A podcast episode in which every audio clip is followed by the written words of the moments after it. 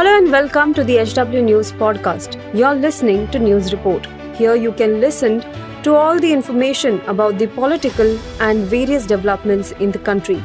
Follow this podcast now to stay updated. At HW News, we have been delivering news that matters to you. Our goal is to present you with information that stimulates conversations around topics of larger public importance that are often lost in the noise of shrill prime-time cacophony.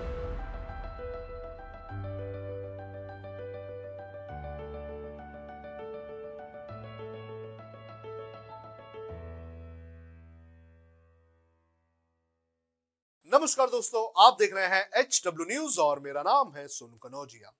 डेरा सच्चा सौदा प्रमुख Gurmeet Ram Rahim hardcore criminal नहीं है और हत्या के दो अलग अलग मामलों में उसकी सजा को सीरियल किलिंग की तरह नहीं देखा जा सकता है। ऐसा हम नहीं कह रहे हैं, बल्कि ऐसा कहना है हरियाणा की मनोहर लाल खट्टर सरकार का।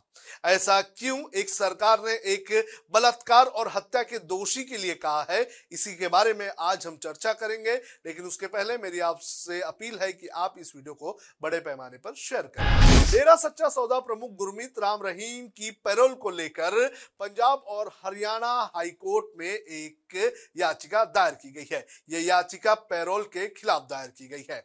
इस याचिका का जवाब हरियाणा सरकार की तरफ़ से दिया गया है और इसी में यह कहा गया है कि गुरमीत को सीरियल किलर नहीं कहा जा सकता है। सरकार ने अपने जवाब में क्या कहा है, ये मैं आपको विस्तार से बताता हूँ।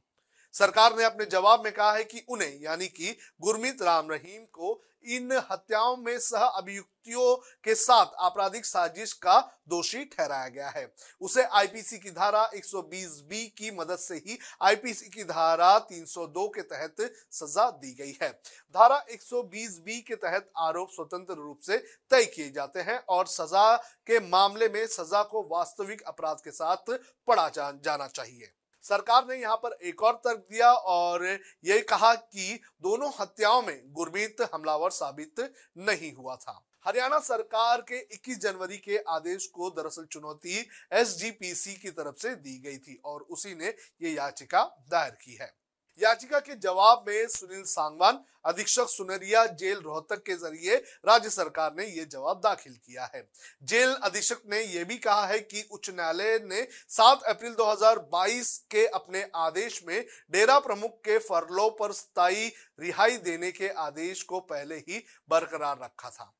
गुरमीत राम रहीम की पैरोल को सही ठहराते हुए हरियाणा सरकार ने ये कहा है कि इस तरह के प्रावधानों का मुख्य उद्देश्य कैदियों को उनकी व्यक्तिगत और पारिवारिक समस्याओं को हल करने का अवसर प्रदान करना है और उन्हें समाज के साथ अपने संबंध बनाए रखने में सक्षम बनाना है। सरकार के मुताबिक डेरा प्रमुख पहले ही शांतिपूर्वक तीन अलग अलग मौकों पर पैरोल और फरलों पर स्थायी रिहाई का लाभ उठा चुके थे और उस दौरान कोई भी अप्रिय घटना नहीं हुई। राज्य सरकार ने यह भी दावा किया है कि लगभग हज़ार और दोषियों को इस तरह के प्रावधान के तहत पैरोल और फरलो दिया गया है। लेकिन याचिकाकर्ता ने केवल प्रचार हासिल करने के लिए डेरा प्रमुख के पैरोल देने को चुनौती दी गई है। तो ये सरकार की तरफ़ से कोर्ट में जवाब दिया गया है। लेकिन गुरमीत राम रहीम के ऊपर क्या आरोप है? कितनी उसको सजा हुई है? ये जानकर आप अंदाज़ा लगाना कि सरकार का ये जवाब सही है या गलत है।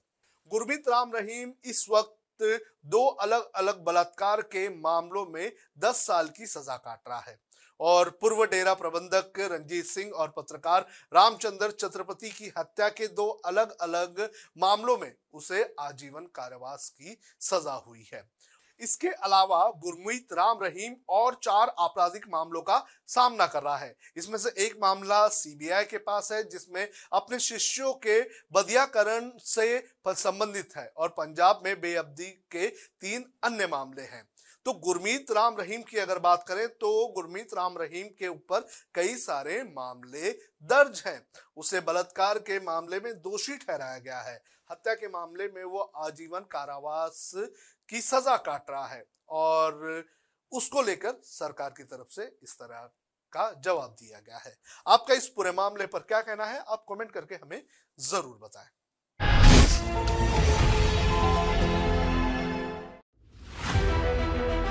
If you like this episode, please rate us with 5 stars right now. HW News podcasts are available on BingePods and all other audio platforms. Also, don't miss to check out editorial with Sujit Nair from the House of HW News podcast and we are sure you will love it too.